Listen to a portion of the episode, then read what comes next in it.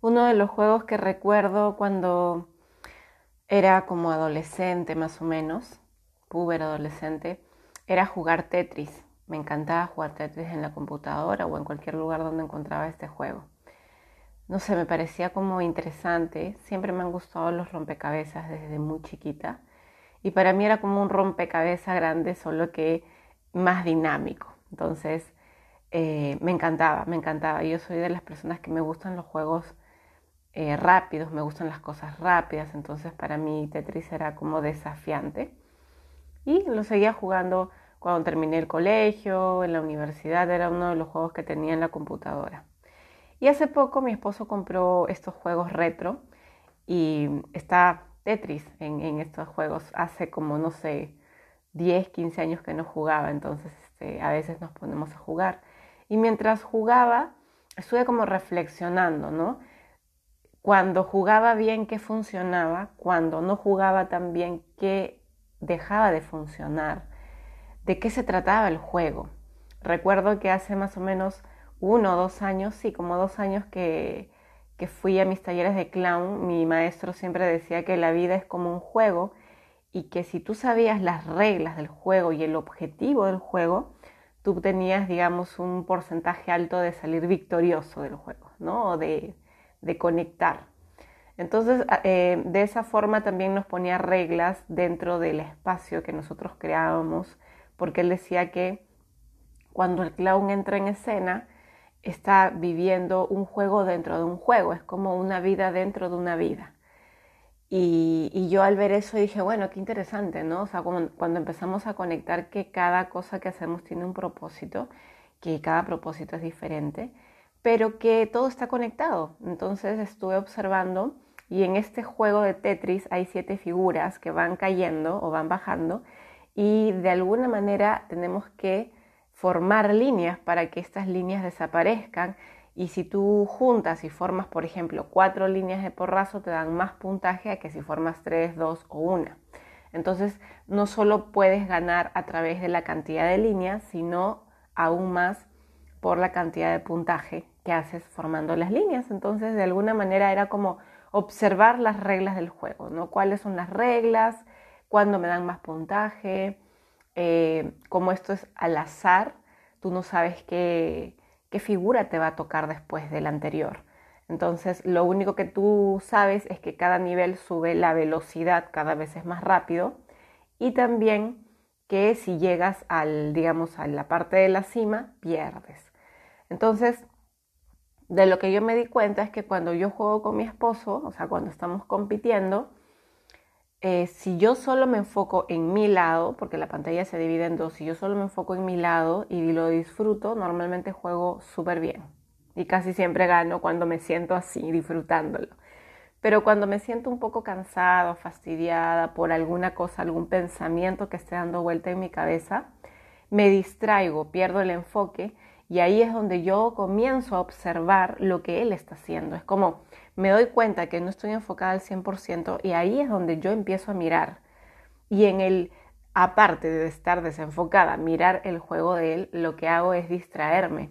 Y normalmente lo que ocurre es que pierdo, ¿no? Entonces, em, de eso me, he dado cuenta. En la vida, ¿cómo se aplica este juego en la vida? Yo creo que es prácticamente lo mismo, ¿no? Cuando yo estoy enfocada en lo que quiero hacer, lo que quiero desarrollar, tanto en mi trabajo como en mis hábitos personales, cuando yo estoy entregada a disfrutarlo, a fluir, a confiar que eso es lo que quiero y, saber que lo voy a lograr, todo fluye con, un, sentido de, propósito, ¿no? No, es, eh, no, no es desgastante.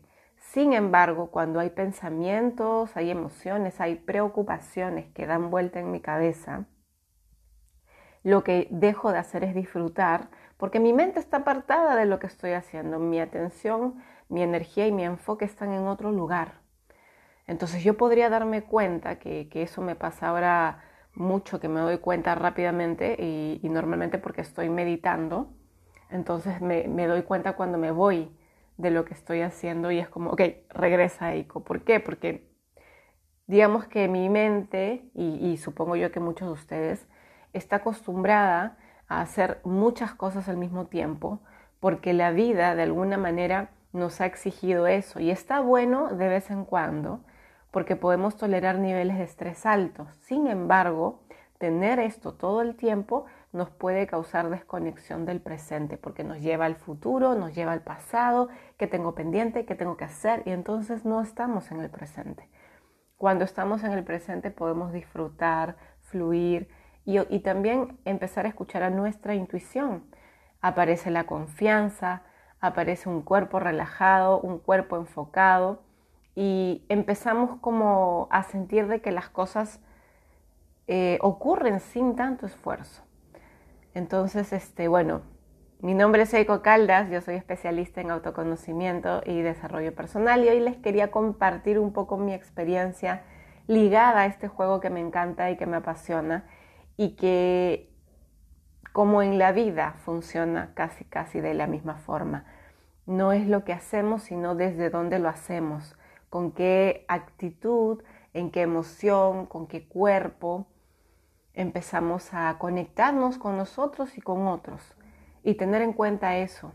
Además, desde el autoconocimiento, preguntarme qué necesito yo para sentirme eh, tranquila, que pueda disfrutar, fluir y escuchar mi intuición. Esto es súper importante. Cuando tú aprendas a escuchar a tu mente, tus pensamientos, aprendas a observar de dónde vienen, para qué vienen, de qué te están hablando y sobre todo al hacerte cargo de ello. ¿Qué es hacerme cargo de ello? Es sanar la herida que está pendiente, poner la conversación que no hiciste, quizás valorar algo en tu pasado que está ahí subestimado tomar acción. Acción de lo que ya vas viendo, de lo que has tomado conciencia, de lo que te das cuenta. De eso se trata el aprendizaje y también el manejo del ego y tener más control mental. Entonces ese es el regalo que te doy. Si tienes por ahí este juego, practícalo y me cuentas y me dices cómo te va, cómo te sientes. O no solamente este juego, en realidad cualquiera cualquier juego, cualquier juego que disfrutes. Coméntame cómo te sientes, coméntame qué te funciona y vamos viendo. Te dejo un fuerte abrazo, deseo que este día sea lleno de amor y aprendizaje y te invito a conectar con mis redes sociales donde también hay contenido gratuito sobre temas de autoconocimiento y espiritualidad. Te comento que eh, estoy haciendo talleres mensuales, así que me gustaría que si tienes interés en llevar alguno, puedas contactarme por mis redes sociales o si te gustaría que te acompañe en tu proceso de transformación y de autoconocimiento, me escribas sin ningún compromiso. Te mando un fuerte abrazo virtual y estamos en contacto.